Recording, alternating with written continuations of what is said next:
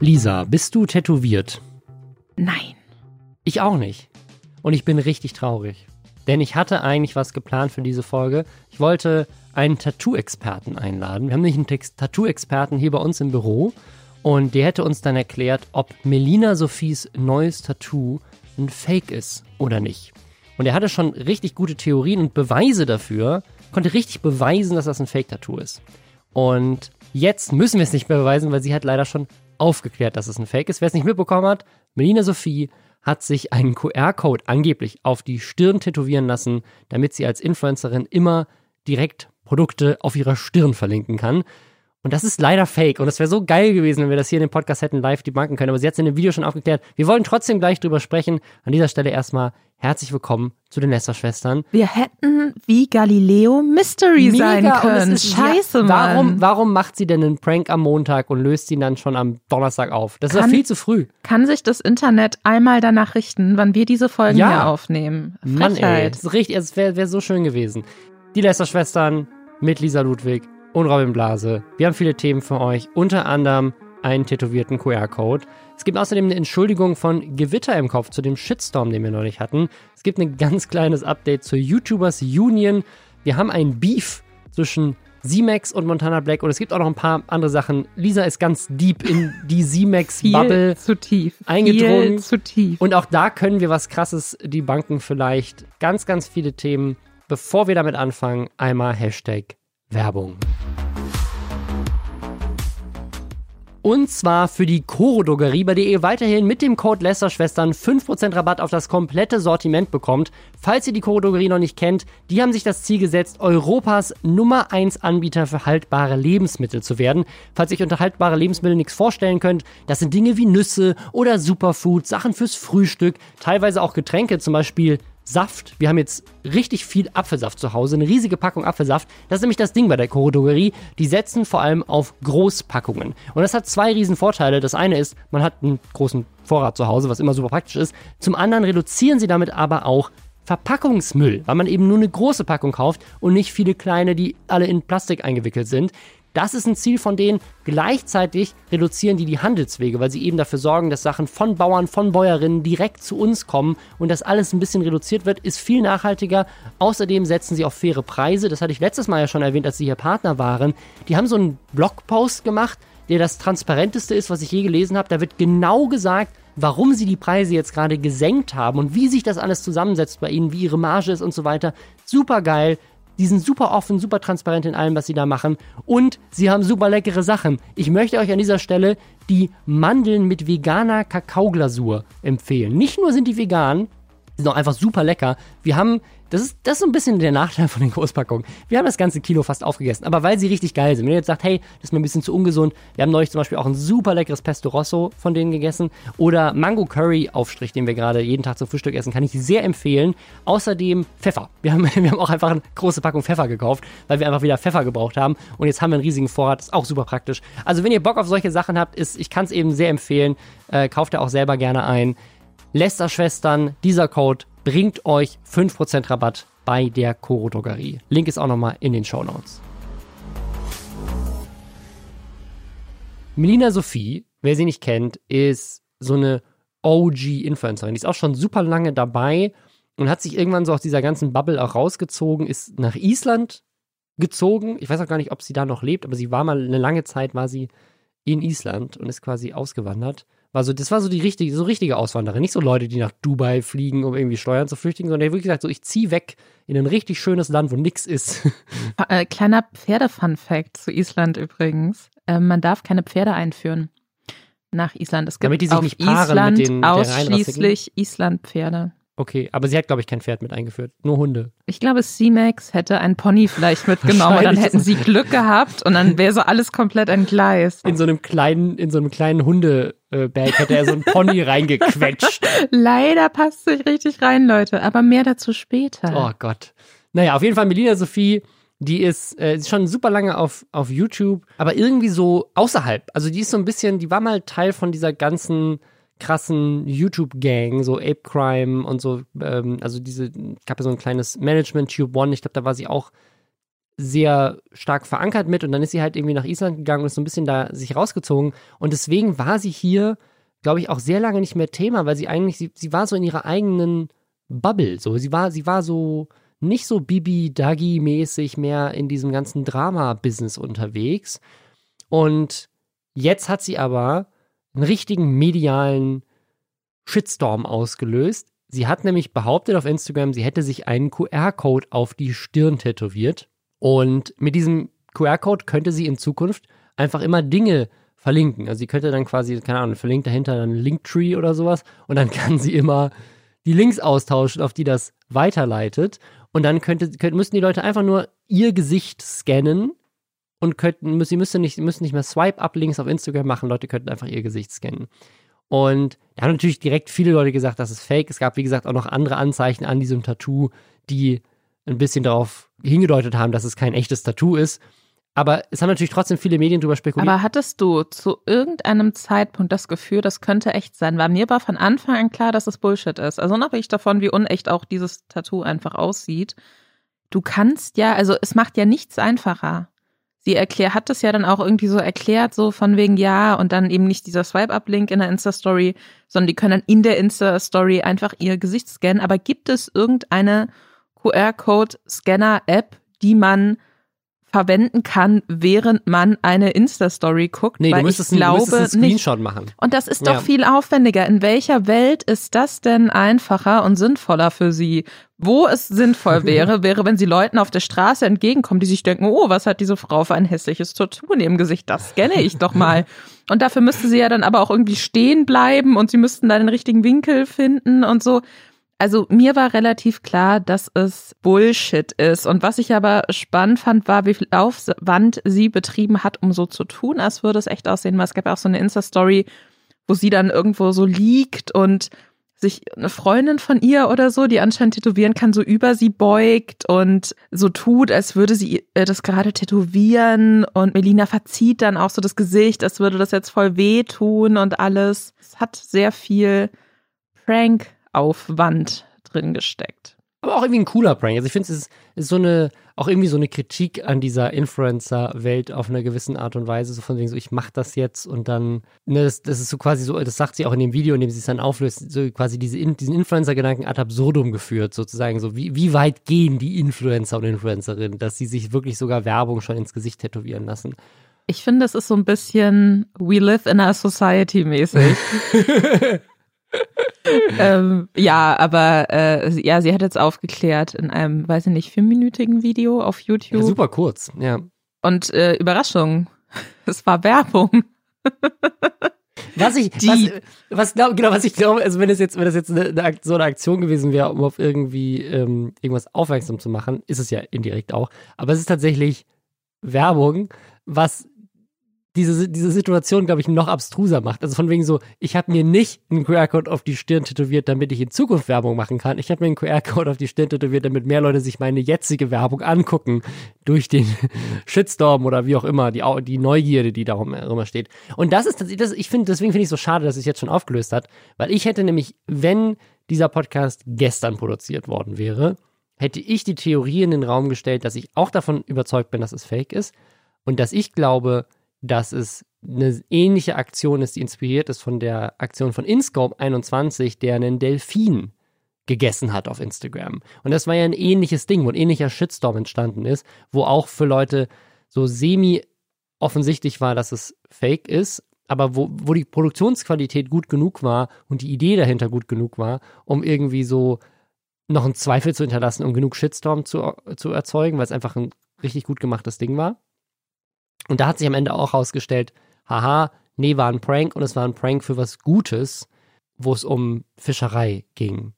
Und irgendwie habe ich das Gefühl gehabt, das passt irgendwie zusammen, weil auch, es ist tatsächlich genau das Gleiche. Sie macht Werbung für dasselbe Unternehmen, für das Inscope mit dem Delfin Werbung gemacht hat. Und da muss man jetzt natürlich sagen, dass ähm, was sie anspricht in diesem Video, das sind durchaus schon auch wichtige Punkte, ne? Dass es irgendwie wichtig ist, dass man ähm, bei seiner Ernährung darauf achtet, dass die Sachen, die man kauft, nachhaltig sind. Sie will dafür sensibilisieren, dass die Weltmeere nicht mehr allzu lange befischbar, ist das ein deutsches Wort? Ich bin mir nicht sicher, ich verwende es einfach. Also, dass man äh, dass irgendwann den Weltmeeren die Fische ausgehen, weil wir die einfach leer fischen als Menschheit. Also ich verstehe, also ich, ich bin in so einem Zwiespalt, weil einerseits finde ich sowas dann immer so ein bisschen lame zu sagen, so, hey, Frank, ich habe so eine Art Shitstorm, um danach nochmal mehr Reichweite für Werbung, für die ich Geld bekomme, zu generieren. Gleichzeitig ähm, ist aber das, was sie sagt in diesem Video und wofür sie halt eine Aufmerksamkeit generieren möchte, finde ich grundlegend wertvoll. Ich, ich, ich, ich bin, ja, ich, ich bin da so hin und her gerissen. Ja, auf jeden Fall. Das, das Ding ist, halt, also das, das, sie macht keine Werbung jetzt für ein, für eine NGO oder sowas, die sich für die mhm. Rettung der Weltmeere einsetzt, sondern sie macht Werbung für ein kommerzielles Unternehmen, Wobei man dazu sagen muss, das ist ja nichts Böses. Also man kann ja Werbung machen, auch für coole kommerzielle Unternehmen, gibt ja auch coole Unternehmen. Und ich würde sagen, jetzt so vom ersten Blick, ich habe mich jetzt nicht tief mit denen auseinandergesetzt, ich habe uns das damals auch angeguckt, als es mit dem Delfin ähm, das Thema hatte. Die sind halt, das ist halt einfach so ein Bio-Unternehmen, die sich halt für Biofisch und Bio-Sachen einsetzen. Da muss ich, da muss ich mir halt die Frage stellen, so ist das jetzt verwerflich, dass sie quasi Aufmerksamkeit auf ein eigentlich, also jetzt aus meiner Wertesicht können auch Leute sagen, ich finde Nachhaltigkeit scheiße und ich finde es blöd, aber sagen, ich finde das gut. Und aus der Sicht finde ich es auch gut, wenn Leute auf kreative Art und Weise Aufmerksamkeit darauf lenken. Weil letztendlich ist ja keiner dabei zu Schaden gekommen. Bei ja. dem Delfin-Ding, da kann man noch drüber streiten, ob das eine coole Aktion war oder nicht. Aber bei dem QR-Code, da hat sie ja jetzt nicht irgendwie so getan, als würde sie Tiere quälen, sondern hat einfach gesagt so, haha, ich habe mich selber tätowiert. Und am Ende des Tages haben sich Leute eher über sie lächerlich gemacht und über sie lustig gemacht. Also sie, sie ist eigentlich die, die den größten Schaden davon getragen hat und niemand anderes. Aber jetzt stell dir vor, vielleicht gibt es ja jetzt so 15, 15-Jährige in Köln oder so, die so Melina Superfans sind die jetzt die sich alle QR-Codes im Gesicht okay, haben. Das, haben die, haben die Tattoo-Studios noch zu? Wie lustig wäre das, wenn wir jetzt wirklich Fans von ihr so, oh geil, Melina hat das gemacht, ich gehe jetzt sofort ins Tattoo-Studio und lass mir meinen Instagram-Account ins Gesicht tätowieren. Und dann stellt sich eine Woche später raus, war nur Fake. Wahrscheinlich ist jetzt genau der richtige Zeitpunkt gewesen. Wären die, äh, haben sie noch zu oder durften die, die Friseure sind ja schon wieder offen? Dürfen, ich, dürfen äh, ich weiß es nicht. Also Solarium hat ja auch wieder offen. So körpernahe Dienstleistung. Du haben, ich muss das mal kurz suchen. Tattoo-Studios. Hier wird noch live recherchiert. Corona. Willkommen bei Lester Ab 8. März sind die Tattoo-Studios wieder offen. Also angeblich, in Bayern sind sie noch geschlossen bis zum 28.03., aber in manchen anderen Bundesländern sind sie wohl, hier Thüringen seit dem 14.03., in vielen anderen seit dem 8.03., nur Bayern. Also alle Fans, die nicht in Bayern wohnen, ups. Na gut. Ja, aber vielleicht ist das die Zukunft von Influencer-Marketing, Robin. Äh, äh, mit Pranks. Man okay. steigt ein über das, was am mit am unangenehmsten ist, finde ich, an YouTube-Sachen. Man steigt ein mit einem Prank und dann gibt's keine Ahnung, mehrere Tage später die große Auflösung. Haha, nee, war doch Werbung, danke fürs Klicken. Vielleicht ist es das, oder? Ich, ich würde jetzt eine andere Challenge machen für uns und auch vielleicht für das, für das Reddit. Wir wissen jetzt, dass diese Organisation jetzt einmal schon mal damit geworben hat, Influencer ist ein Delfin und Influencerin tätowiert sich ins Gesicht. Können wir jetzt schon vorhersagen, was die nächste Aktion ist? Mit Fisch. weil sie, sie hat den, der QR-Code ist ja da als Zeichen dafür, weil eben die Fische so verfolgt werden. Die kriegen auch so einen QR-Code. Ich glaube, das ist das, der Gag. Also, was, was wäre denn ein guter, ein guter Fisch? Guter Fischprank, den man noch machen kann. Montana Blacks irgendwas Aquarium Sexistisches. explodiert. Ja, aber nee, aber auch irgendwas Sexistisches. Warum, Montana Black, nee, nee, pass auf, Montana Black hält eine Ansprache. Frauen sind wie Fische und dann stellt sich Nein, raus, nein, pass auf, von wegen, ja, nee, das merkt man ja auch und äh, Vaginas riechen ja immer nach Fisch alles explodiert, alle rasten aus. Okay. Und dann, Entschuldigung, aber Leute, ihr wisst doch, ich liebe Fische. Und deswegen ist mir wichtig, auf die aber Situation auch, in den Weltmeeren hinzuweisen. Äh, okay, ich glaube, wir haben, ich glaube, ähm, Flow Forward, wenn ihr zuhört, wir haben die neue Idee für euch. Grüße gehen raus. Überweist mir gerne Geld dafür. Mega. Ja, okay, also Montana Black Shitstorm erzeugen und stellt sich raus, er liebt, weil er liebt ja wirklich Fische. Er hat ja ein Aquarium immer hinten ich sich. Ich sehe es auch schon, ich sehe es vor meinem inneren Auge so. Oh Gott. Wir haben, wir haben die nächste, die nächste äh, PR-Aktion kostenlos zusammengedingst. Ich bin sehr glücklich. Okay, ich würde sagen, wir gehen über zum, zu einem Update äh, aus einem, äh, aus der letzten Woche. Und zwar geht es um Gewitter im Kopf. Kurze Zusammenfassung, falls ihr die letzte Folge nicht mehr im Kopf habt oder sie nicht gehört habt. Äh, Gewitter im Kopf ist ein Kanal mit über zwei Millionen Abonnenten. Es geht um zwei äh, junge Männer. Der eine von den beiden hat Tourette und es geht so ein bisschen um das Leben damit. Es ist so, so eine Mischung aus Unterhaltung und Aufklärung rund um das Thema Tourette. Die machen inzwischen einfach auch ganz normale YouTube-Challenges und solche Sachen, aber durch das Tourette wird das natürlich ganz anders als bei vielen anderen Kanälen und das ist irgendwie eine interessante Mischung aus, aus Unterhaltung und gleichzeitig eben Aufklärung für dieses Thema. Und deswegen sind die beiden eigentlich super beliebt, weil sie einfach cool mit dem Thema umgehen.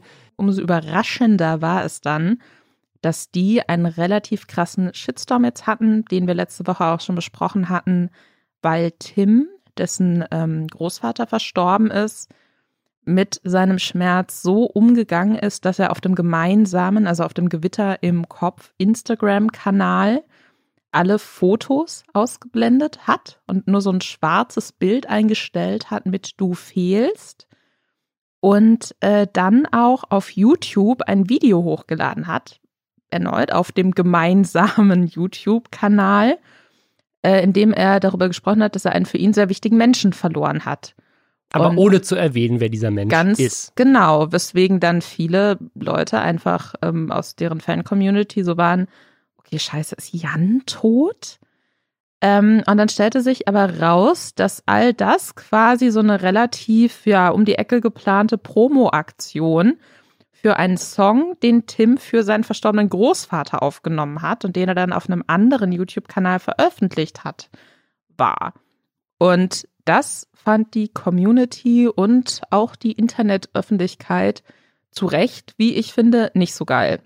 Und jetzt gibt es ein Rechtfertigungsvideo. Und was richtig faszinierend ist, wir hatten das letztes Mal schon erwähnt, die Community fand es nicht so geil, aber sie ist dann doch relativ zivilisiert damit umgegangen, weil natürlich es hier um einen Menschen geht, der trauert. Und da will man nicht sagen, so, also sie haben anscheinend trotzdem Leute gemacht und diese Kommentare wurden auch gelöscht, was äh, Tim jetzt auch zugegeben hat in diesem Entschuldigungsvideo. Deswegen sah es vielleicht für uns auch einfach positiver aus, ja, als es war. Ich auch. Aber man hat es auch in den Dislikes gesehen. Also das Video hatte kaum Dislikes. Äh, das neue Video hat jetzt über 28.000 Dislikes bei, glaube ich, 40.000 Likes. Also wirklich so zwei Drittel, ein Drittel, sogar, sogar fast 50-50. Also ähm, Mathe ist meine Stärke. äh, und äh, das ist, also das finde ich sehr interessant. Und auch die Kommentare sind bei dem Entschuldigungsvideo jetzt komplett umgeschwungen.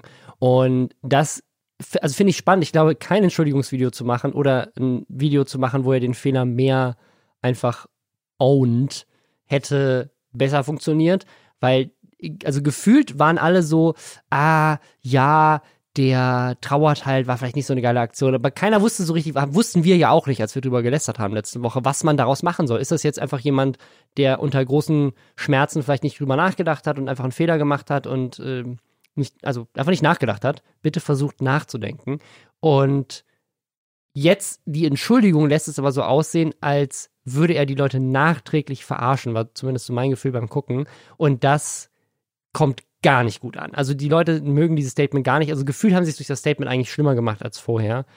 In diesem Statement werden sehr seltsame Sachen gemacht, die einfach gesagt, die einfach keinen Sinn machen.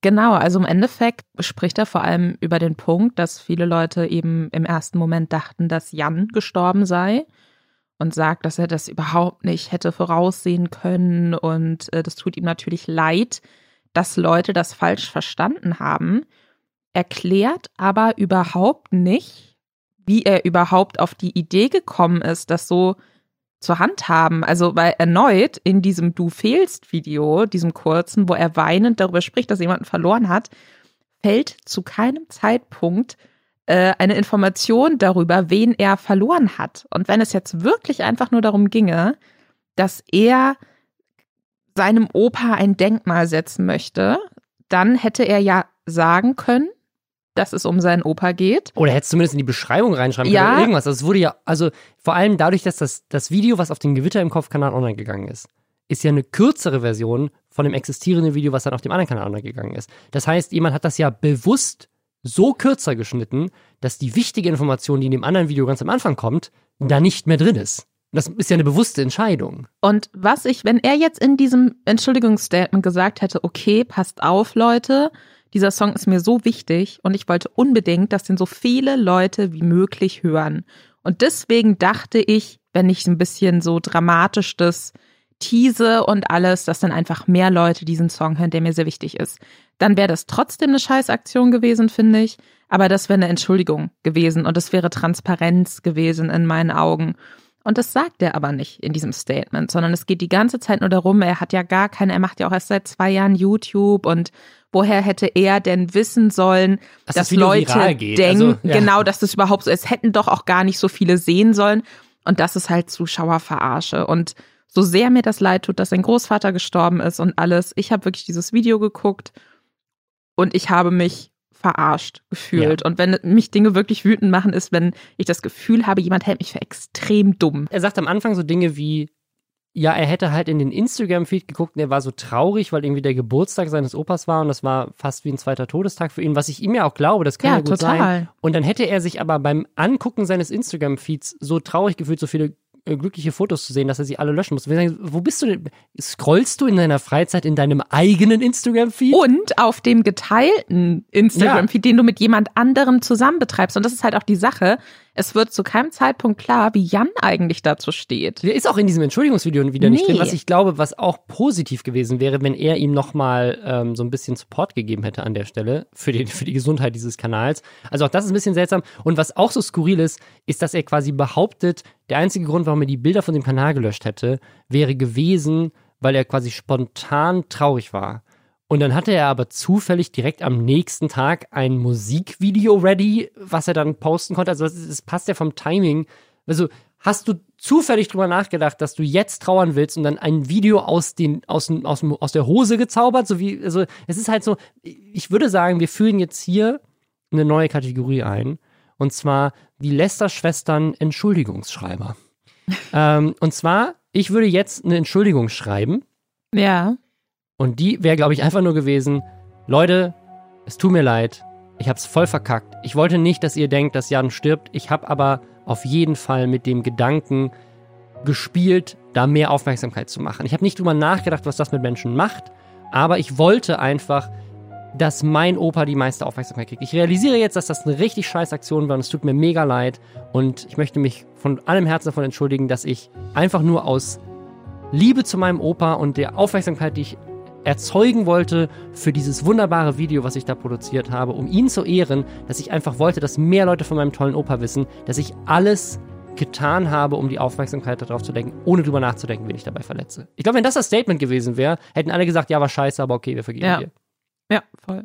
Vielen Dank für eine weitere Folge Lester-Schwestern. schreiben deine Entschuldigung.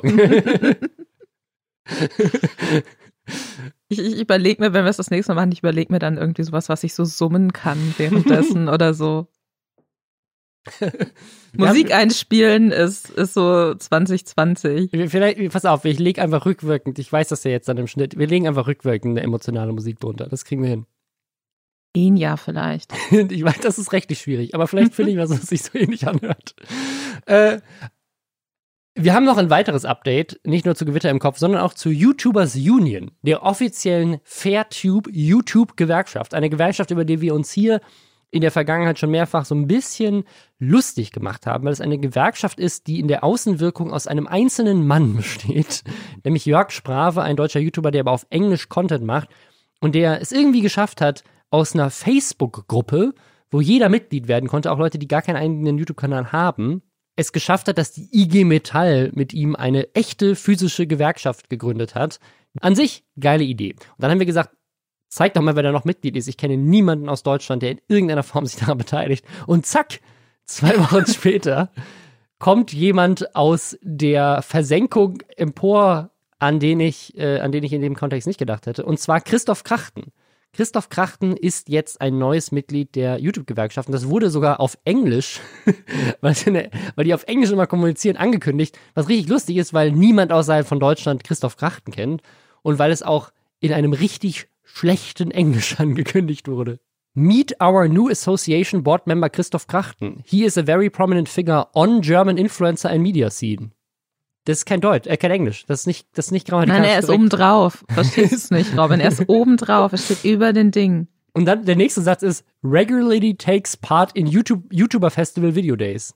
Da fehlt auch ein the und das YouTuber Festival Video Days hat er gegründet, aber das gibt's nicht mehr. Wie kann er denn da regelmäßig dran teilnehmen als Organisator? Vielleicht bist du einfach nicht mehr eingeladen, Oh. Robin. Vielleicht hat er so einen Keller, so einen, so einen Partykeller. Er hat das ja verkauft an Divi-Move und ein Jahr später ist es, äh, ist es dann irgendwie pleite gegangen und dann kam die Pandemie. Also ich weiß nicht, vielleicht machen sie immer mal wieder Video Days nach der Pandemie, wenn alle wieder Bock auf Festival haben. Das wäre tatsächlich vielleicht die einzige Chance, die die Video Days haben, wieder cool zu werden, ist, wenn man nach Corona diesen Drive, dass alle wieder rausgehen wollen auf Partys, nutzt. Das, das ist die Chance. Und weißt du, ich habe jetzt so ein bisschen die Hoffnung, ne, dadurch, dass ich ja jetzt Teil dieses wundervollen Podcasts bin und so, dass ich endlich mal mitkriege, wie YouTuber auch feiern. Bisher war ich immer nur auf anderen Freisuff-Partys. Und ich würde sagen, ich bin ein bisschen eine Expertin. Ich bereichere auch jede Party, würde ich jetzt von mir behaupten. Und das ist was, was ich mir für die Zukunft wünsche. Nach Corona, ich möchte auf YouTube Freisuff-Partys eingeladen werden. Okay, das kriegen wir hin. Ich, an dieser Stelle muss ich eine Anekdote erzählen äh, mit Tjorven. Grüße gehen raus an Tjorven, der diesen Podcast schneidet. Und zwar, Tjorven ist äh, ein Mediengestalter, der hier bei uns arbeitet. Und wir haben, ich habe ja letztes Jahr dieses Video gemacht. Ich habe ein Jahr alle Placements angenommen. Und für dieses Video, das haben wir am Ende nicht reingeschnitten, weil es einfach vom Flow nicht so richtig gepasst hat. Aber ich habe auch andere Sachen noch angenommen, die es nicht ins Video geschafft haben. Unter anderem Einladungen zu Partys. Und dann sind wir mit der Kamera, und deswegen war dann Tjorven dabei, weil er das gefilmt hat, sind mit der Kamera auf diese Partys gegangen und wollten quasi einfach zeigen, wie sind Influencer-Partys und haben, haben das quasi dokumentarisch mitgenommen, um zu zeigen, so ich habe dieses Jahr auch ne, ganz viel kostenlose Snacks gegessen auf irgendwelchen Partys. Und die Party, auf die er dabei war, und danach haben wir das dann auch aufgegeben, weil wir gemerkt haben, es funktioniert nicht so richtig für das Video, war die Influencer-Party von Bet 1. Und seitdem will Jorven nicht mehr auf Influencer-Partys gehen, weil das war wirklich nicht so cool. Also, es war so eine typische Influencer-Party. Das heißt, du, du kamst rein und dann war natürlich erstmal so, ein, so eine Fotowand für Pressefotos, damit Bet 1 damit gute Social-Media-Posts machen kann. Und da stand dann halt Michaela Schäfer neben irgendwelchen YouTubern aus Berlin, die auf jeder Party sind. So Mr. Trashback ist zum Beispiel auf jeder Party in Berlin, wo YouTuber sind, ist Mr. Trashback dabei. Äh, der war auch da. Und dann, da steht, neben steht dann Mr. Trashback neben Michaela Schäfer. Michaela Schäfer ist übrigens ganz, ganz toll. Grüße gehen raus. Und daneben Nur dann, Props. daneben dann, äh, keine Ahnung, äh, halt irgendjemand, den du nicht kennst, der aber sicherlich bekannt ist, weil er in irgendeiner RTL Bachelor-Staffel mal war oder so. Und diese Leute treffen sich auf der Party, kennen sich aber irgendwie nicht so untereinander. Und dann gibt's dann so eine Traube aus den YouTubern, es gibt so eine Traube aus den Instagram-Promis und es gibt so eine Traube aus den C-Promis aus dem Fernsehen. Und dann gibt's da Snacks und es gab keine einzige Matratze auf der Bett 1 Party. Das war sehr traurig. Und dann spielte da alle Farben und keiner hat getanzt. Oh, ich habe, ähm, also ich, ich will ja halt auch wirklich, ich war auch schon auf äh, so, weiß ich nicht, alle sind nur da, weil sie Geld kriegen, Partys. Also das schon, aber was ich ja mö wirklich möchte, ist so eine authentische Party, wo alle so komplett abstürzen. Das würde ich mir wünschen, aber weil du gerade von alle Farben und absurder Musikauswahl und niemand tanzt so richtig sprichst. Ich war auf der Medienbord Berlin Brandenburg Mhm. Party vor zwei Jahren bei der Berlinade und ähm, da waren primär ältere Menschen, würde ich sagen, die dann auch sich so, so ruckhaft auf der Tanzfläche, auf der sich sonst niemand, also da waren so fünf Leute auf dieser Tanzfläche und dazu lief DMX. Geil. Und das war so schön. Ähm, ich, ich hätte gerne mitgemacht, aber ich stand in der sehr langen Schlange vor dem ähm, Käsebuffet. Und äh, ja, man kann nicht alles haben. Also pa Party Gamescom ist immer richtig krass. Ja, Gamescom beste. Influencer-Partys. Ja, auf jeden. Das, äh, das ist immer, da gibt's auch immer eine von YouTube dann oder so, da gab's zumindest früher, äh, die auch immer sehr cool war. Und äh, Studio 71, die sind auch sehr bekannt dafür, dass sie in Berlin einmal im Jahr so eine Party haben, die auch Ah. immer echt äh, sehr, sehr cool war. Ähm, meldet euch gerne bei mir. Aber Ähm, zurück zum Thema. Zurück zum Thema. Äh, Christoph Krachten. Sind wir, sind wir auf Christoph, wie sind wir auf Christoph Krachten? Party-Imperator. Ähm, Chris, äh, Christoph, Christoph Krachten ist mein ehemaliger Chef. Der war mal der, einer der Mitbegründer von Mediakraft. Und inzwischen ist der auf jeden Fall, also ist immer noch gut unterwegs. Der managt zum Beispiel, glaube ich, die Datteltäter und Didiro und macht für Funk Mhm. äh, so ein paar quasi kan äh, äh, Kanäle, die quasi bei Funk dabei sind als, als Management. Äh, Simon Will zum Beispiel ist ja auch dabei. Der hat äh, dieses Community Editions mitgegründet, also dieser Verlag, der YouTuber Bücher rausbringt. Und äh, das auch sehr erfolgreich. Und er hat, glaube ich, noch so ein anderes YouTube-Netzwerk gegründet für Wissenschafts-YouTuber und hat auch immer noch einen YouTube-Kanal, wo er Wissenschaftscontent macht. Also derselbe Kanal, mit dem er ursprünglich mal angefangen hat vor 20 Jahren, ähm, wo er Interviews gemacht hat. Das so ist Christoph Krachten ja bekannt geworden. Er hat eigentlich Interviews gemacht. Es gab mal irgend so ein ganz weirdes mit Kollega, glaube ich. das kann gut Da sein. habe ich Christoph Krachten zum ersten Mal gesehen. Und das hat er irgendwann aufgehört und auf demselben Kanal dann irgendwann angefangen, Wissenschaftsvideos hochzuladen. Ja, aber äh, trotzdem ist er quasi, ich glaube, weil auch diese YouTube-Szene so ein bisschen mehr zerklüftet ist, ist er, glaube ich, immer noch allen ein Begriff, aber hat bei weitem nicht mehr diesen Status, den er früher hatte. Und deswegen finde ich es sehr spannend, dass er sich jetzt in diese, in diese YouTubers Union da mit, äh, mit reingedingst hat. Ähm, und was er da jetzt für Punkte durchsetzen will, weil ich glaube, so, also Mediakraft hatte mal diesen Status inne, den die YouTubers Union, glaube ich, haben will. Also Mediakraft war ja mal dieses wirklich allmächtige Konstrukt in Deutschland, wenn es um Mhm. YouTube ging. Du bist an Mediakraft nicht vorbeigekommen, wenn du YouTube machen wolltest, so 2012, 2013. Ähm, das haben sie dann irgendwann wieder nicht mehr gehabt. Ähm, Ich habe, ich habe keine Emotionen so richtig zu Christoph Krachten, muss ich sagen. Ähm, ich fand ihn immer irgendwie so. Also so, ich hatte so ein bisschen so ein creepy Vibe von ihm, so jetzt rein über Video. Ich habe diese Person noch nie in echt getroffen. Ähm, ja, nee, weiß ich nicht. Also ich hätte jetzt aber auch nicht gewusst, dass der selbst auch noch Sachen macht. Der ist für mich irgendwie so verschwunden. deswegen, also er macht immer noch Sachen, aber er ist ein bisschen, ein bisschen verschwunden. Ich glaube, ähm, Hast Ja. du denn eine Theorie dazu, warum Christoph Krachten sich da jetzt ähm, mit anschließen könnte? Also was verspricht er sich davon? Also ich halte, das, das ist nämlich das Ding, was mich so ein bisschen stutzig gemacht hat. Also ich halte Christoph Krachten für jemanden, der schon, was diese YouTube-Entscheidungen angeht, sehr intelligent ist und der auch immer sehr, sehr gute Entscheidungen getroffen hat. Wie gesagt, diese Community Editions, diesen Buchverlag, den er mitgegründet hat, super smart, super smart, dass er das gemacht hat. Er hat Mediakraft gegründet, ganz am Anfang, super smart. Also das ist eine der, der besten, quasi krassesten Sachen, die sozusagen aus YouTube Deutschland bisher hervorgegangen sind, ist so ein ultramächtiges äh, Netzwerk gewesen. Ist dann auch irgendwann tief gefallen, aber sozusagen, da war er, also er ist an vielen Sachen in dieser YouTube-Szene beteiligt gewesen, die wirklich nicht zu unterschätzen sind. Ne? Also auch hier diese ganzen Kanäle, die die am Anfang gemacht haben mit Ponk und so, das ist sozusagen, da, da, da war ja, hat er immer so ein bisschen seine Finger mit im Spiel. Und deswegen, das ist das Erste, was, finde ich, für mich der YouTubers Union ein bisschen Credibility gibt. Deswegen finde ich es spannend. Ich glaube schon, dass er natürlich auch opportunistisch ist und diese Gelegenheit sicherlich auch irgendwie nutzt, um sich da sozusagen auch, keine Ahnung, für seinen, ne, also ich, das ist ein guter Businessmann, der wird sich schon äh, smart damit auseinandersetzen, was das für ihn auch bringt.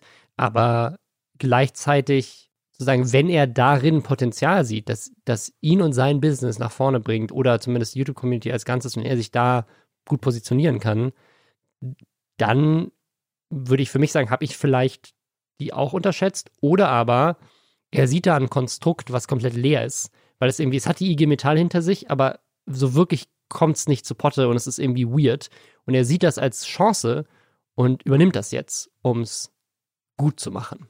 Das wäre auch eine Möglichkeit. er ist so der Puff Daddy von YouTube Ein Deutschland. bisschen, ja. Und, und er muss da involviert sein, weil, weil er da irgendwie, und genau, ja, das kann ich mir auch gut vorstellen, dass er sich vielleicht auch denkt, allein vielleicht auch nur für die Außenwirkung, Ja, ja. wenn er so der Godfather of YouTube in, on YouTube, möchte ich sagen. On YouTube. Godfather on YouTube, Nee, on the scene. äh, on the YouTube-Scene ist in Deutschland, dann äh, denkt er sich vielleicht, dann muss er ja auch mit, mit dieser Union irgendwie zu tun haben und sei es nur, um sagen zu können, dass ihm das ja auch total wichtig ist. Deswegen bin ich sehr gespannt. Also jetzt gibt es dem Ganzen so den ersten Push in die Richtung, wo ich sage, okay, okay, mal gucken, was da kommt. Ne? Wir gucken uns das mal an. Und deswegen bin ich jetzt mal gespannt, was sich daraus entwickelt. Vielleicht sprechen wir dann demnächst nochmal über die YouTubers Union. Oder sprechen vielleicht sogar mal mit der YouTubers Union. Das wäre auch eine Option. Wir können ja mal mit Christoph Krachten sprechen und ihn hier interviewen und ihn fragen, was er sich dabei denkt. In diesem Keller, in dem wir gerade sitzen. Ja, vielleicht sitzen wir dann sogar in einem Studio. Es gibt noch ein weiteres Update aus einer alten Story und das ist Z-Max. Und wir wissen jetzt tatsächlich auch, dass man Z-Max, Z-Max ausspricht und nicht Cymex. Aber bevor wir dazu kommen, noch einmal Hashtag Werbung. Und zwar für LinkedIn, die diesen Podcast mal wieder unterstützen und dieses Mal mit ihrem eigenen Podcast. Es gibt jetzt ab dem 23. März einen deutschen LinkedIn-Podcast, der trägt den Titel Network. Das ist ein nettes Wortspiel. Network.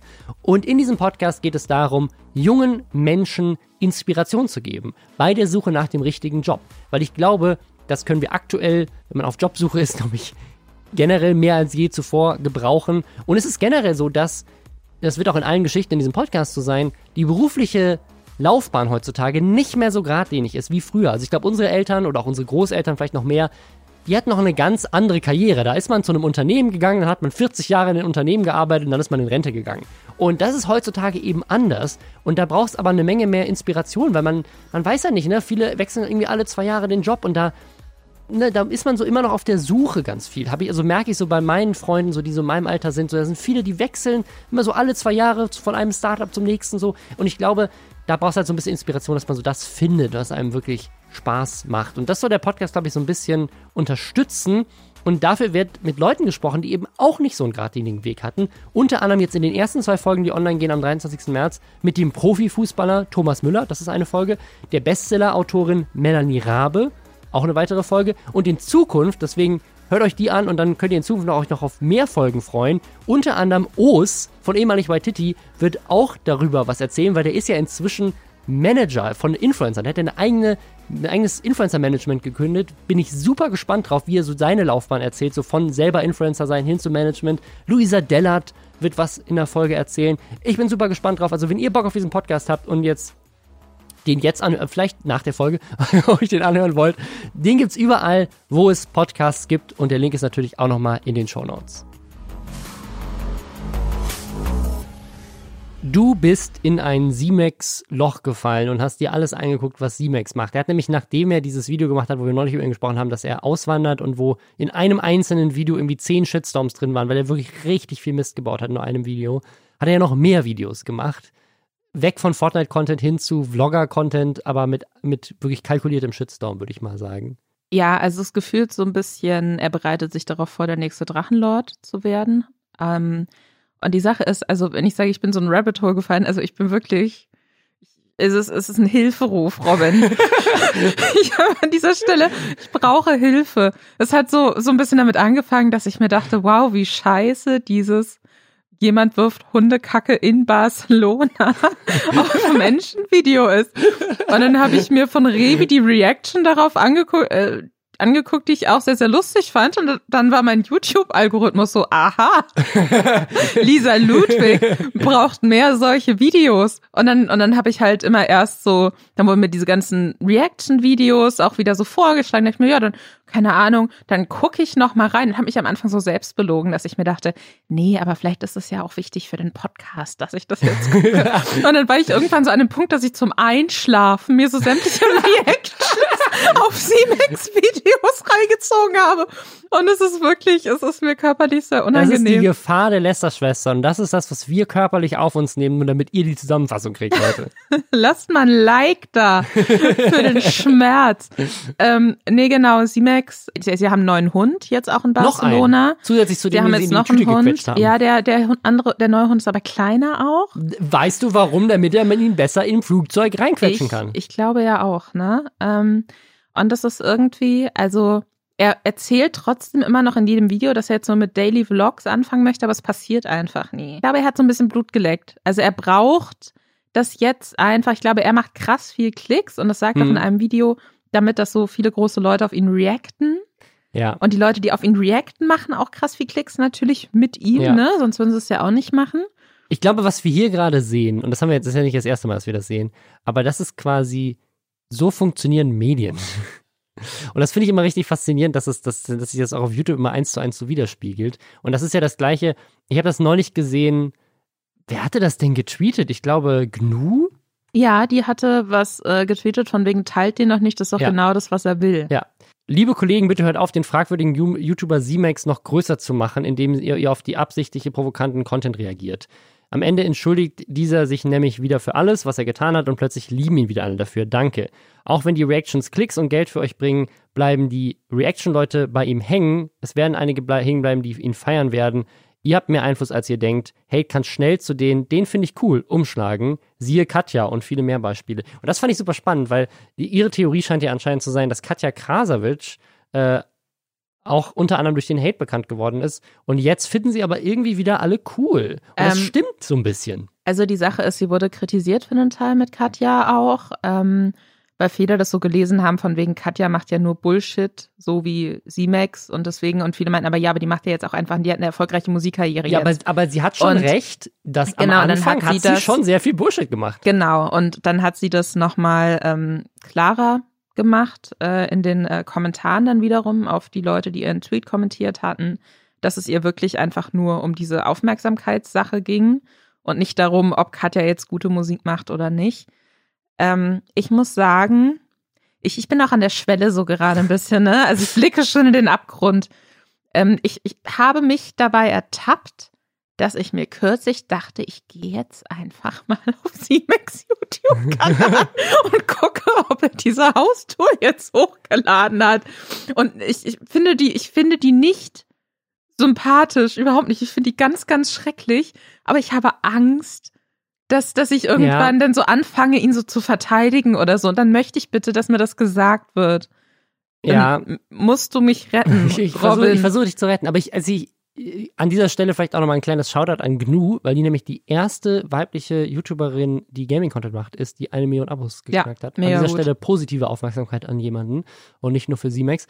Aber was ich so richtig faszinierend finde an dieser Z-Max-Geschichte, ich glaube, dass der riesiges Potenzial hat, riesig groß zu werden, aus genau diesem Grund. Weil wenn man mal drüber nachdenkt, wie Logan Paul zum Beispiel durch diesen Pokémon-Hype jetzt wieder der geilste ist, den alle cool finden und sogar in Deutschland machen das alle nach und durch diese Boxaktionen und so weiter, ist er immer cooler geworden. Aber dass, der, dass dieser Podcast, die erste Folge Lästerschwestern, ist eine Folge, wo wir uns so über ihn aufregen, weil er eine Leiche in einem Wald in Japan gefilmt hat. Das haben alle wieder vergessen. Jetzt ist er der Pokémon-Gott. So, und ich glaube, dass bei ihm genau das gleiche passieren könnte. Und es wirkt so, wie schon so aus dem Reagenzglas gemacht, wie geil das funktioniert, was er macht. Also manchmal habe ich das Gefühl, ist der wirklich einfach nur so ein super junger Typ, der keine Ahnung hat davon, wie man sich zu verhalten hat und einfach auf Gold gestoßen ist dabei, weil er, weil er irgendwie zufällig Sachen macht, die einfach genau die richtigen Sachen triggern. Oder ist er richtig smart und weiß ganz genau, was er zu tun hat, damit es funktioniert. Weil er hat jetzt nicht nur diesen krassen Shit, in diesem einen Video sind so viele Sachen drin, dass man schon denkt, so wie dumm kann man sein, dass es schon fast wieder zu dumm ist, um wahr zu sein. Und jetzt kommen ja noch andere Sachen dazu. Eine Sache, die jetzt in der letzten Woche wieder für ihn richtig viel für Aufmerksamkeit bekommen hat, ist die Nachricht, die er an Montana Black geschickt hat. Und Montana Black hat sie dann natürlich direkt veröffentlicht, was ihm wieder neue Aufmerksamkeit gegeben hat. Ich möchte diese Nachricht an dieser Stelle äh, mit dir zusammen vorlesen, Lisa. Du tust jetzt so, als wäre es deine Es Idee. war deine Idee, aber ich habe ich das vorhin. Es vorgeschlagen, wollte ich Idee. noch mal kurz sagen. Es war deine Idee. Ich möchte an dieser Stelle große Props mich wie geben an Flair Lisa gerade. für diese geniale Idee. Carlo guckst not mal meine Idee. äh, keiner, keiner Deutschrap-Insider. Ja. Also genau, weil äh, C-Max, äh, ich Mhm. werde C-Max sprechen, du wirst Montana Black Ja. sprechen. Das haben wir, wir haben vorhin die Rollen schon verteilt. Und ja, die Sache ist, also er hat offensichtlich Blut geleckt mit diesem ganzen, mit dieser negativen Aufmerksamkeit und äh, schreibt deswegen regelmäßig halt auch so Reaction-YouTuber oder Streamer an, um die zu beleidigen. Das hat er bei Revi schon gemacht, den er als äh, fetten Hurensohn ähm, äh, diffamiert hat, der das natürlich dann auch veröffentlicht hat, Und wobei Simex es damals auch noch selbst in seine Story gepackt hat, weil das natürlich Interaktion ist mit jemandem, der viel, viel größer ist. Ja, und das ist so smart. Also da kann man sich doch nur eine Scheibe von abschneiden, wenn man, also würde ich nicht, aber also, wenn man, also wenn man, wenn das Ziel wäre, jetzt, also wenn ich jetzt, keine Ahnung, Jan Böhmermann wäre und ich würde versuchen, einen Assi-YouTuber aufzubauen, kann man doch nur sich genau angucken, was der macht und du musst es eigentlich nur eins zu eins zu kopieren und wirst erfolgreich. Ja, ja oh.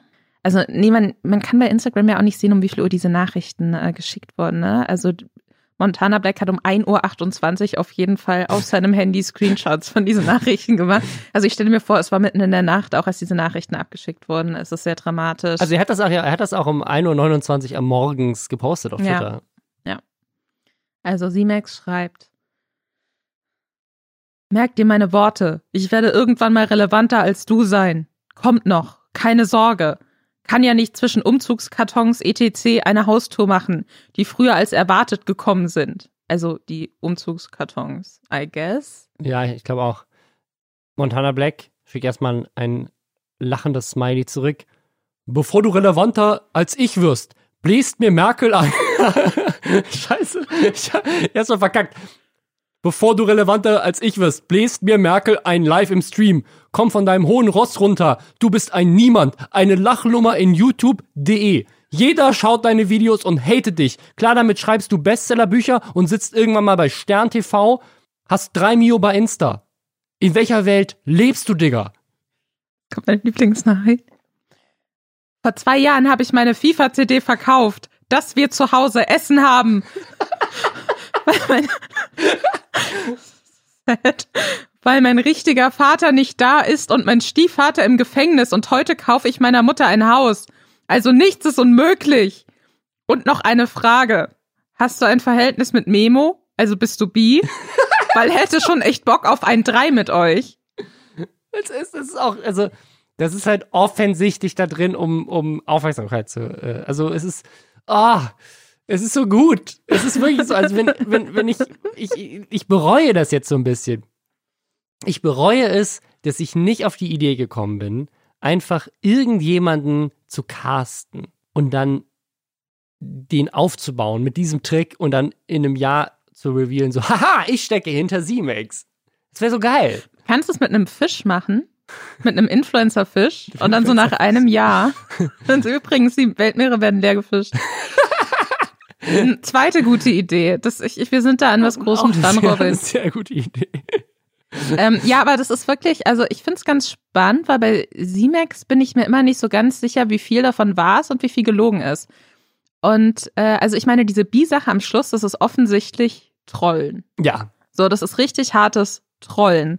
Und bei den anderen Nachrichten bin ich mir aber nicht ganz sicher. Also diese, allein diese Info, dass er vor zwei Jahren seine FIFA-CD verkauft hat für Essen. Ich finde, das ist so eine, das ist so eine komische, also ich, ich glaube, wenn es darum geht, dass er sagt, er hat sich selbst was aufgebaut und kommt vielleicht aus Verhältnissen, die schwierig sind, so Props an ihn, wenn er das, oh Gott, ich fange an, ihn zu verteidigen. Robin, es fängt ich muss an. Stoppen, stopp, stopp. Okay. Aber ich kann mir einfach nicht vorstellen, dass jemand sagt, hier, meine gebrauchte FIFA-CD, wo ich mir auch nicht sicher bin, FIFA-CD im Sinne von irgendein FIFA-Spiel also oder? Ich, ich, ich glaube, also ich, ich, ich glaube, ich glaube, er meint auch nicht CD, sondern DVD und ich glaube, also oder Blu-ray. Also ich glaube, er hat quasi seine, ich glaube, er ist zu GameStop gegangen und hat gesagt, hier äh, kauft mein, mein FIFA-Spiel und dann haben die ihm 5 Euro dafür gegeben und es für 60 Euro weiterverkauft und dann ist die GameStop-Aktie explodiert. Ich glaube, das ist die Reihenfolge von Events. Es klingt, es klingt nachvollziehbar. Und äh, die Sache ist aber, dass er ja jetzt auch, also auch bei dieser, weil da ging es ja offensichtlich, also für mich klingt das so, als hätte, also ich glaube, Monte hatte ja in der Re ich glaube, es ist ja nicht so, dass ich es gesehen habe. Monte hat in einer Reaction, glaube ich, auch gesagt, dass Ich finde es so gut, wie sie versucht, das nicht zu outen. So, ich, also ich glaube ja. Ähm, ich habe gehört. Nicht, also, ich habe in der zugetragen worden. gelesen. ähm, nein, aber Monte hatte auf jeden Fall gesagt, ja, diese, diese Haustour ist ja noch gar nicht online. Und, und darauf bezieht sich C-Max offensichtlich ja. auch in seiner ersten Nachricht. Warum ist denn die Haustour noch nicht online, Lisa? Äh, das, auch dazu gibt es Neuigkeiten. Also äh, in einer TikTok- Sagt man TikTok-Story, TikTok-Video? In, in, einem TikTok, sagt in, man, glaube ich. In einem TikTok ähm, hatte jemand auf Airbnb anscheinend äh, das Haus gefunden, wo ähm, Max und seine Freundin jetzt leben. Und wenn ihr euch vielleicht noch an das äh, ursprüngliche Max Shitstorm-Video erinnert, wo sie halt so erzählen, sie sind jetzt nach Barcelona gezogen und ausgewandert, da sagen sie, glaube ich, und da bin ich mir jetzt gerade wirklich nicht sicher, dass sie, dass sie es nicht gemietet haben. Die sagen, sie haben ein Haus gekauft, glaube ich. Ziemlich, genau, ziemlich also ich glaube, also es wird zumindest, es wird so hingestellt, als hätten sie dieses Haus gekauft und ähm, hätten dann halt auch, warten jetzt noch auf ihre ganzen Kartons und klingt ja dann auch, als hätten ja einfach ihren ganzen Kram aus Deutschland mit in dieses Haus gebracht. Mhm. Und ähm, in diesem TikTok-Video wird aber eben klar, dass dieses Haus bei Airbnb zu mieten ist. Das ist so eine Designer-Villa in Barcelona. Die Sache ist, also finde ich weird. Also ich finde es weird, so zu tun, als hätte man ein Haus gekauft oder als wäre man richtig ausgewandert, wenn man einfach nur so extended Urlaub macht. Ja, aber Und das wäre ja auch langweilig gewesen für die Klicks. Ja, natürlich, aber das ist ja relativ schnell widerlegbar so. Ja, aber das ist dann, also ist das, ich glaube, das ist ja genau das, was ich meine. Das ist so klug Das ist zu klug. Ist es klug oder ja, dumm? Es ist ja ein es sicher. ist, es, ist, es ist so dumm, dass es klug ist. Ah. Weil es ist ja ein weiterer Shitstorm. Es ist ein weiterer. Street es ist, smart. Es ist, es ist Street Smart. Das ist weitere Aufmerksamkeit gerade für Simex auf TikTok. Das ist ein virales TikTok, wo es darum geht, wie das exposed wird. Alle reden wieder drüber. Wir reden drüber. Alle reden wieder über Simex. Einfach nur, weil er quasi ein Video gemacht hat, wo er einen Shitstorm provoziert hat. Also, wenn, wenn, du, wenn ich das als, als Marketingagentur geplant hätte, hätte ich das nicht besser machen können. Dass du sagst, okay, pass auf, wir haben quasi den ersten Event, wo wir, wir müssen ein Video machen, das so viele Shitstürme in dem Video hat, dass alle mitbekommen, dass er nach Barcelona auswandert. Und dann können wir irgendwann revealen, ach, er ist gar nicht ausgewandert, sondern das ist nur äh, das ist ein Fake gewesen. Da muss er sich dazu wieder äußern. Alle reacten auf seine, auf seine Entschuldigung dazu. Und dann wandert er irgendwann richtig aus. Dann haben wir nochmal einen, also sagen, es ist ja, so, wir ziehen um aus unserem Haus, weil wir einen Wasserschaden hatten und sind jetzt in einem anderen Haus. Also, sie hat irgendwie so, du kannst ja ganz viel Story drumherum bauen. Es ist, Ja, es ist das so stimmt. gut einfach. Mich hat dann aber natürlich auch interessiert, okay, wenn das ein Airbnb ist, dann kann ich ja sehen, ab wann das wieder verfügbar ist. Also wie lange haben die dieses Airbnb gemietet? Mhm. Und dieses Haus ist erst wieder im April 2022 verfügbar. Also haben sie es ein Jahr lang gemietet, meinst du? Ja, oder direkt im Anschluss ist es schon wieder Ja, vermietet. vielleicht das ist ein sehr jetzt beliebtes Haus in Barcelona. das ist auf jeden Fall auch so ein Haus, das muss man. Bei Airbnb gibt's ja bei manchen Angeboten so, dass sie sagen, okay, nee, wir vermieten es jetzt nicht für eine Nacht oder Mhm. so, ihr müsst so und so viele Tage bleiben. Bei dem Haus muss man mindestens 32 Tage bleiben. Ähm, und man zahlt dann quasi für diesen Monat, für einen Monat fast 4000 Euro. Ähm, das heißt, Simex muss ja dann auch weiterhin schön Klicks machen, ne? Ich weiß nicht, sind 4000 Euro viel für YouTuber? Nein. Nicht? Ich glaube nicht. Also ich glaube, du kannst es auch komplett von den Steuern absetzen, die Miete kosten hier so, weil du machst ja Content da draus. Also, wenn du einen guten Ernsthaft? Steuerberater hast, vielleicht, ja. Also es gibt es tatsächlich. Aber kommt dir Simex vor wie jemand, der einen guten Steuerberater hat? Just asking questions. Klug. Das ist alles sehr klug.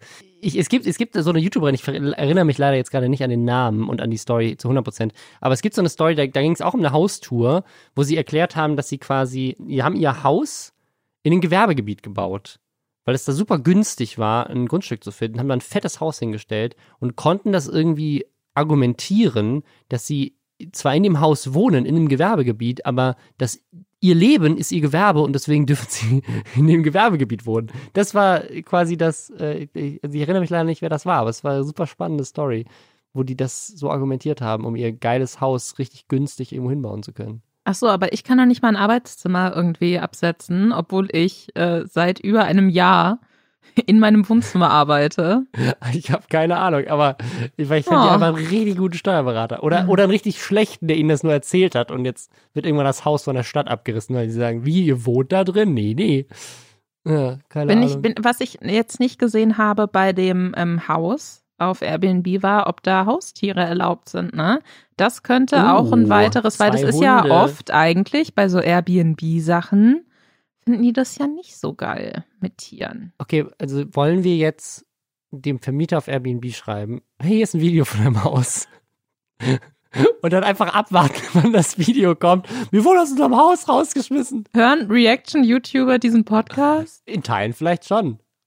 Äh, Lass mal abwarten. Wir, wir mal. Wir Wir, warten machen das nicht. Wir haben auch, also, Nee, wir, wollen auch niemanden dazu nee. anstiften, das zu tun. In keinster Weise. Nee, nee, die Hunde können ja auch nichts dafür. Nein. Also Hunde, die sind beide ganz zauberhaft, die Hunde. Vor allem wollen wir nicht, dass die Hunde jemals wieder aus Spanien zurück nach Deutschland fliegen müssen, weil dann werden sie in eine kleine Plastiktüte gequetscht wahrscheinlich, damit sie ins Handgepäck passen. Ah. Wie, das ist auch eine spannende Frage. Wie viele Hunde darf man im Handgepäck denn zurücknehmen? Ist das auch limitiert? Darf man nur ein Handgepäckstück mitnehmen? Dürfte ich mit zwölf Hunden im Handgepäck ins Flugzeug? Mm, Ich glaube, pro Person darfst du das sicherlich, darfst du so eine Tasche mitnehmen, oder? Ja, wenn du dann kein anderes Handgepäck hast, vielleicht schon. Dann ist mein Hund mein Handgepäck. Ja. Okay.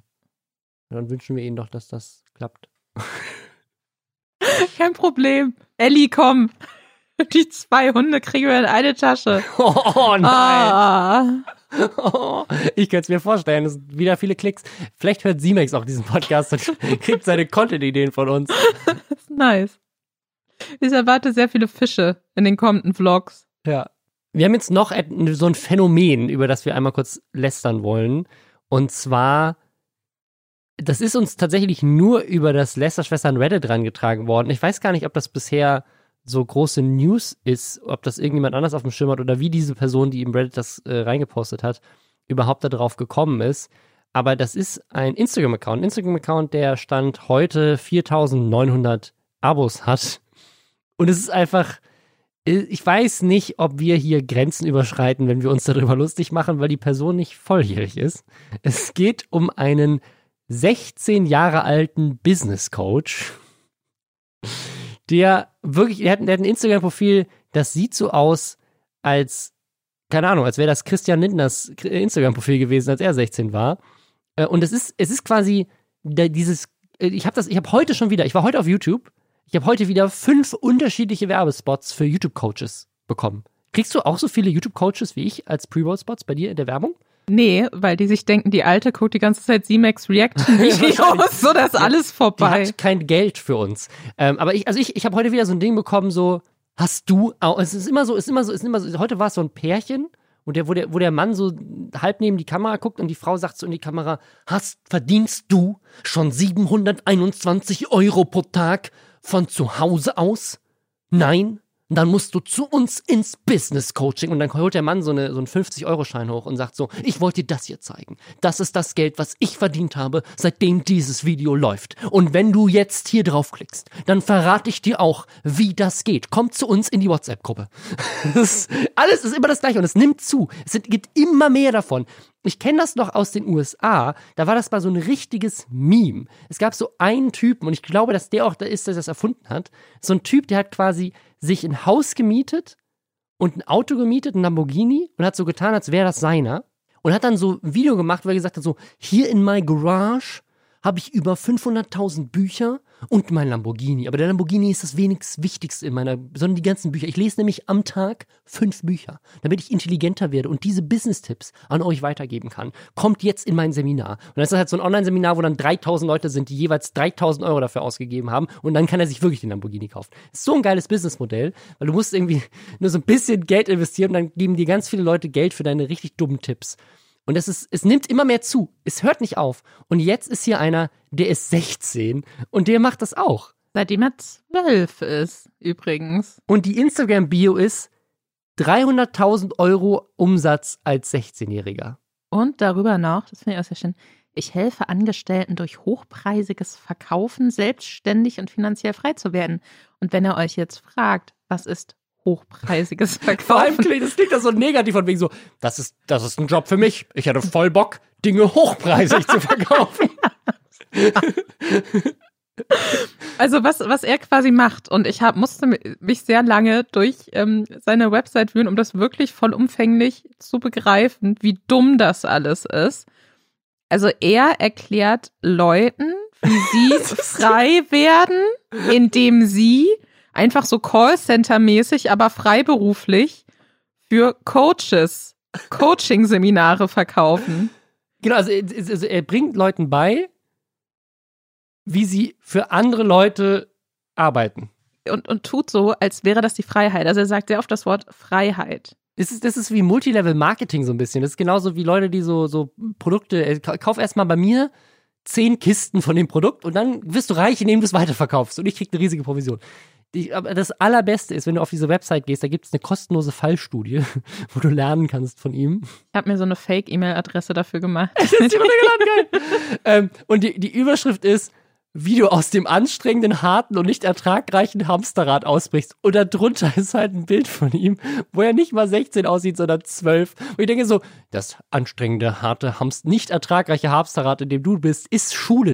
Das ist, das ist wie kann das sein?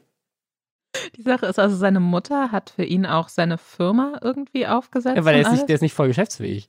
Ähm, und die Sache ist, also ich würde ja so hart abkotzen, wenn plötzlich so ein zwölf, also mein zwölfjähriger Sohn neben mir steht und nur noch als Krypto-Experte angesprochen werden möchte. Das wär, aber das, wenn das Ding ist, der hätte jetzt zumindest recht gehabt und jetzt wäre die ganze Familie reich. Ja, aber so, du, du hast ja doch, du verlierst doch sämtliches, weißt du, und dann, du kannst kein normales Gespräch mehr mit deinem Sohn führen, weil er dir die ganze Zeit vorhält, dass du in einem Hamsterrad lebst und dass du nicht frei bist und äh, Mutter. du den noch heißen Leads folgen musst, um dann in einem 45-minütigen Telefonat nur mit deinen Worten Geld zu verdienen für Coaches, die noch viel, viel mehr Geld verdienen als du, was bedeutet, dass du wieder von jemandem abhängig bist, der vor allem von dir profitiert. Ich frage mich halt, wie groß ist dieser Coaches-Markt und warum haben die Leute, die solche schlechten Coaches buchen, so viel Geld, sich so viele schlechte Coaches zu buchen? Also irgendwas ist ja weird an dieser ganzen Sache. Also es gibt ja ganz tolle Reportagen dazu auch schon von Reporter hat eine gemacht, Strong F hat eine gemacht, wo sie halt genau solche Sachen aufdecken. Aber dieser, der Job von diesem 16-jährigen Kind ist, anderen Menschen beizubringen, wie sie für Coaches Sachen verkaufen. Das heißt, es muss also A, es gibt so viele Coaches, dass du da ein richtiges Business draus machen kannst, nur für die Verkäufer zu sein. Und B, wie viele Menschen geben Geld für irgendwelche Leute aus, die in, den, in YouTube äh, Pre-Roll-Ads einen anschreien, dass sie einen reich machen. Vielleicht ist das so ein BDSM-Ding. Es ist so. vielleicht ist es so, ich weiß nicht, vielleicht ist es auch so ein Kink. Keine Ahnung. Aber ich finde es auf jeden Fall, ich finde es spannend. Und was äh, ich auch spannend finde, ist, dass er halt auf seiner Website auch so ein paar, ja, äh, Kundenmeinungen von Leuten, die durch ihn schon sehr, sehr viel Geld äh, verdient haben und aus dem Hamsterrad ausgebrochen sind. Das Wort Hamsterrad und das Wort Mindset werden wirklich penetrant häufig verwendet in, in seiner sämtlichen Kommunikation. Er hatte auf jeden Fall so Kundenmeinungen, Kundenrezensionen auch.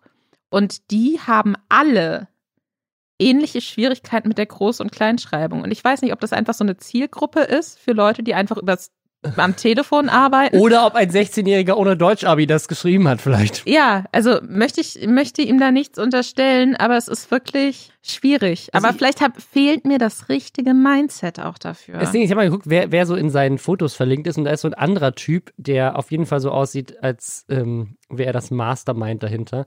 So ein Typ, der auch der noch weniger Abos als ihr eigentlich, aber so ich baue für Coaches, Berater und Trainer siebenstellige Unternehmen auf hat zwölf Mitarbeiter und dann ist die, die Moving to Dubai. Und dann lauter so, das ist, ich zeig dir mal die Bilder und du darfst sie dann beschreiben. oh, er sieht aber auch ein bisschen aus wie jemand, der äh, so Wrestler ist, oder? Ja, so eine Mischung aus, aus äh, Deutschrap und Wrestler, würde ich sagen. Contra K. Ja. Also das, das ist so diese, ich verstehe es nicht. Also es ist so richtig, blenden die alle nur, tun die alle nur so weiß ich nicht, ist das so wie, wie ist das das neue Multilevel-Marketing, weil sich das nicht durchgesetzt hat? Also bei Multilevel-Marketing gibt es ja auch richtig krasse Dokus und so, wo gezeigt wird, wie Leute halt auch immer so tun, als wären sie super reich, mhm. weil sie mhm. halt andere Leute brauchen, die auf ihren Scam reinfallen, damit, weil sie ja nur durch die Leute profitieren, die auf sie reinfallen. Das heißt, sie, sie die ver, verblenden ihre Familie, ihre Freunde sogar, damit die dann von denen wieder Produkte abnehmen, damit sie mit der Provision wieder ihre Schulden bezahlen können, die sie eigentlich dadurch gemacht haben, durch diesen Fehler da mitzumachen. Und ich habe so ein bisschen das Gefühl, dass das hier das Gleiche ist. Aber ich frage, weil ich frage mich so, stell dir mal vor, du bist einfach so zu Hause, plötzlich klingelt dein Telefon und ein Zwölfjähriger ruft an. Ja, hallo, ähm, ich wollte einmal fragen, wollen Sie vielleicht bei einem Coach hochpreisig ein Seminar buchen, der Sie richtig reich macht? Dann würde ich sagen, ja klar, da, Junge, da mache ich mit. Das wäre ein Cold Lead und damit arbeiten die gar nicht. So, du hast nicht aufgepasst. Die arbeiten mit Hot Leads. Das heißt, die Coaches haben schon Kontaktadressen von Leuten, ah, okay. die ihnen geschrieben haben und meinten, ja, finde ich grundlegend nicht uninteressant ist, senden Sie mir doch mal mehr Informationen zu Ihrem Angebot. Und dann geben die diese Nummern oder E-Mail-Adressen, auf jeden Fall diese Kontakte eben an so Telefon DSGVO, was bitte? Weiter, weiter. Und die wiederum rufen dann bei diesen Hot Leads an und ähm, quatschen denen dann, also nur Leuten, die eh schon Interesse haben, quatschen denen dann diese hochpreisigen, ich wollte jetzt teuer sagen, aber das ist offensichtlich das falsche Wort, diese hochpreisigen Angebote auf. Und da, das ist dann halt auch wirklich sowas, wo ich mir denke, und das meinst du ja eben auch schon, wie viele können es denn? Also ich glaube nicht, dass das mehr als fünf Leute für alle Coaches in Deutschland in der Woche sind, die zufällig gerade Interesse dran haben an so einem Angebot irgendwie und die man, die noch darauf warten, dass sie jemand deswegen zurückruft. Ich glaube nicht, dass das so ein großes Feld ist, was man da abarbeiten kann. Ich weiß es nicht. Ich habe hier, hier hat jemand ein Video verlinkt aus 2018. Da ist es derselbe Junge, da war er 13. Der Titel von dem Video ist Im Gespräch mit dem 13-Jährigen über Business und Mindset. Mindset ist sehr wichtig. So, wenn der 13-Jährige sagt, so mein Mindset ist einfach morgens Kaba, dann gutes Müsli, dann in die Schule und dann richtig Hot Leads am Nachmittag. Also er redet, ich habe das Video tatsächlich auch geguckt. Also er erzählt dann auch, dass er früher so ganz begeistert Computerspiele gespielt hat. Und er hat all sein Geld für äh, Computerspiele ausgegeben. Und die aber dann vielleicht auch nur einmal durchspielt. Und das ist ja, das macht businessmäßig einfach keinen Sinn. Also hat er sich dann was anderes Das überlegt. Ding ist, ich habe ja auch mit 14 mit Podcasts angefangen und Ja. mit 14 sozusagen habe ich auch schon für Unternehmen damals gearbeitet und so und fand das richtig cool und deswegen ich kann das ich kann das nicht haten, dass er in jungen Jahren schon irgendwie Bock hat, äh, einfach Business als Hobby zu machen, wenn das wirklich seine Leidenschaft ist und nicht irgendjemand Älteres ihn das dazu irgendwie ich druckt. auch überhaupt Ähm, nicht. Nee, w- w- will auch nicht sagen, dass du das machst. Ich meine, so, wie- eigentlich können wir es nicht machen. Aber gleichzeitig ist das, was er macht, ich sehe das halt als Abzocke. Ich weiß es nicht, aber es wirkt halt so abzockig. Diese ganzen Coaches wirken alle so, als wäre es richtig, also wa- warum, wenn du den Trick hast, 720 Euro pro Tag für umsonst zu verdienen, warum würdest du dann nicht das selber machen mit lauter Angestellten, denen du 300 Euro für den Tag bezahlst und du wirst richtig reich. Anstatt gehst du hin und verkaufst Leuten deinen Trick. Das, das ist doch ein Scam. Die Sache ist, also er hat ja auch erst äh, angefangen, damit selbst diese Telefonate zu führen. Und meine, meine Dann Idee dazu ist, meine Theorie auf. ist, dass, ähm, dass er einfach, dass es nur so wenige Telefonate gibt, die man da führen muss, dass er jetzt halt so tut, als wären es voll viele und deswegen den Trick verkauft. Also es ist wirklich, ja, es ist ein, Ja. ich glaube, das ist einfach ein Scam. Und ich finde es ähm, schon wieder, ich möchte dafür keine Props geben, aber ich finde es schon beeindruckend, wie ein 16-Jähriger einfach Erwachsene abzieht. Also ist- weißt du, das, finde das finde ich, das, das Ja, finde aber ich, ich glaube auch, also ich meine Theorie ist, wenn er mit 13 da schon Interviews mit so anderen Businessleuten gemacht hat, meine Theorie, da steckt irgendein anderer Erwachsener dahinter. Also entweder seine Ja, Eltern oder irgendeiner von diesen anderen Coaches, der eben gedacht hat, so, das ist auch eine coole Story und damit können wir noch mehr Leute abzocken, indem wir quasi zeigen, guck mal, selbst ein Kind kann das reich werden und ihr nicht. Und ich habe auch die Theorie, dass aktuell diese ganzen Coaches Pre-Rolls bei mir auf YouTube zunehmen, weil Krisen immer die beste Chance ist für solche Abzocker. Ich glaube, das war 2008 genauso. Wenn die Leute arbeitslos sind und vielleicht noch irgendwie ein bisschen Restgroschen haben und denken so, fuck, ich bin zu Hause. Auch generell dieses Working from Home als Scam zu verkaufen, ist aktuell attraktiver als je zuvor. Du denkst so, scheiße, ich bin arbeitslos, ich bin in Kurzarbeit, keine Ahnung, was mache ich? Ja gut, hier ist ein YouTube-Video, was mir erklärt, wie ich reich werde von zu Hause aus. Geil. Ja, aber ganz ehrlich, das finde ich doch auch jetzt schon wieder so. Ja, oh, von zu Hause arbeiten. Ich denke, jeder arbeitet von zu Hause. Kennst du Corona, Bruder? Schlechter, schlechter Werbespot. Also nicht jeder arbeitet von zu Hause, natürlich nicht. Aber viele Berufsgruppen können von zu Hause arbeiten, machen das seit einem Jahr. Und da würde ich jetzt sagen, wenn ich mir jemand in der Pre-Roll sagt, dass ich von zu Hause aus Geld verdienen kann, dann ist das nicht so gerade die Vorstellung, wo ich mir denke, das holt mich ab. Das ist ja ganz anders als das Hamsterrad, in dem ich mich aktuell befinde. Okay, dann möchte ich an dieser Stelle nochmal eine Sache pitchen. Und zwar, wie wäre es denn, ein Werbespot für, keine Ahnung, irgendein Metallunternehmen oder sowas? Irgendein Unternehmen, wo du aktuell halt wirklich nicht im Homeoffice sein kannst und wo du halt unter Corona äh, immer noch in die Firma musst. Und die brauchen dringend Mitarbeiter und Mitarbeiterinnen. Und du drehst quasi eine Parodie von diesen Coaches. So, hast du auch Bock, 500 Euro im Monat zu verdienen, nicht zu Hause? Dann komm zu uns. Schweißerbetrieb Müller. das ist ja ein guter Spot eigentlich. Keine Angst, hier gibt es keine Minderjährigen. Ja, Äh, das ja, wäre gut. Das wäre gut. Okay. Aber ja, ich glaube, er ist der nächste große FDP-Nachwuchspolitiker, der nächste Shootingstar. Ich möchte an dieser Stelle, wenn jemand auf Reddit tatsächlich schon mal bei so einem Coach war oder wirklich vielleicht auch drauf reingefallen ist oder auch dran glaubt vielleicht, das fände ich auch spannend, äh, dann schreibt uns doch mal als Reddit, ob ihr da Erfahrungsberichte habt für uns. Oder einen guten, guten Coach, den ihr uns empfehlen könnt für Provision. Nee, sag doch mal vielleicht auch einfach so ein bisschen so eine Charaktereinschätzung. Welche Coachings würden Robin und ich brauchen? Das Ding ist, diese Coaches, was, was coachen die eigentlich? Das ist, wird auch überhaupt nicht gesagt. Nee. Die coachen einfach. Was denn? einfach mehr wie so ein Löwe denken und sein. Die, diese Coachings sind ja auch immer nur auf Männer ausgerichtet. Das ist das auch mal Alpha-Alpha-Ding reinziehen. von Kollega, ne? Ja, ja, genau. Und äh, du kannst es schaffen, ähm, habe das richtige Mindset, um erfolgreich zu sein. Ja, es ist, es ist schwierig. Es spricht mich auch überhaupt nicht an, muss ich sagen. Es ist wirklich, ich finde es einfach, Ja, Ich bin auch, ich glaube, ich bin, ich bin zu faul. Also ich, ich ha- glaube, ich habe das falsche Mindset, um wirklich erfolgreich zu sein. ich glaube auch. Ich glaube, es ist einfach bei uns beiden. Achso, ich dachte, du sagst. Ach so, ja, Ja, stimmt Lisa. Da sehe ich dich auch Lisa, nicht. Da sehe ich dich einfach Nein, nicht. ich meine, ich, ich glaube, ich glaube, ich glaub, wir beide, uns fehlt einfach dieses, dieses Mindset. Und ich glaube, das Mindset ist das, ähm, ist das gleiche von, von Simex. Ich glaube, es ist so ein Ding. Hm. Du musst einfach bereit sein, für Geld alles zu machen. Es muss dir einfach alles scheißegal sein. Und dann ist es, glaube ich, richtig leicht.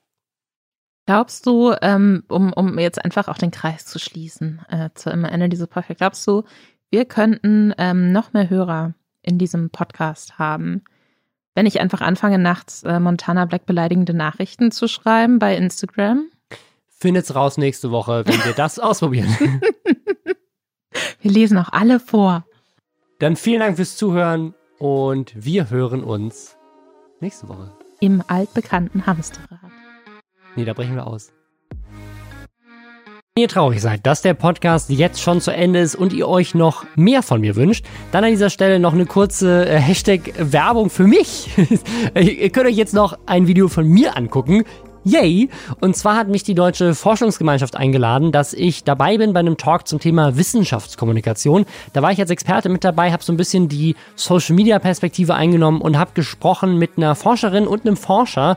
Und wir haben uns so ein bisschen der Frage gewidmet, wie kriegt man es denn hin, dass Wissenschaft besser kommuniziert wird, gerade im Internet, wo es so viele Desinformationen gibt und auch gerade spezifisch in Bezug auf Corona. Man sieht jetzt gerade wieder rund um den Impfstoff von AstraZeneca, wie viel Laienwissen darum geschmissen wird, wie Experten und Expertinnen nicht ernst genommen werden. Und dabei finde ich, hat die Corona-Krise gezeigt, und man sieht es aber auch bei der Klimakrise zum Beispiel, da gibt es übrigens auch ein Video zu, also Wissenschaftskommunikation zum Thema Klimakrise, falls euch das interessiert. Ich finde es super spannend, weil ich glaube, Wissenschaft muss insgesamt sichtbarer gemacht werden. Darum geht es in dem Talk. Ich habe es euch in den Show Notes nochmal verlinkt. Also wenn ihr Bock habt, äh, mich jetzt noch weiter labern zu hören, dann, äh, dann geht das da.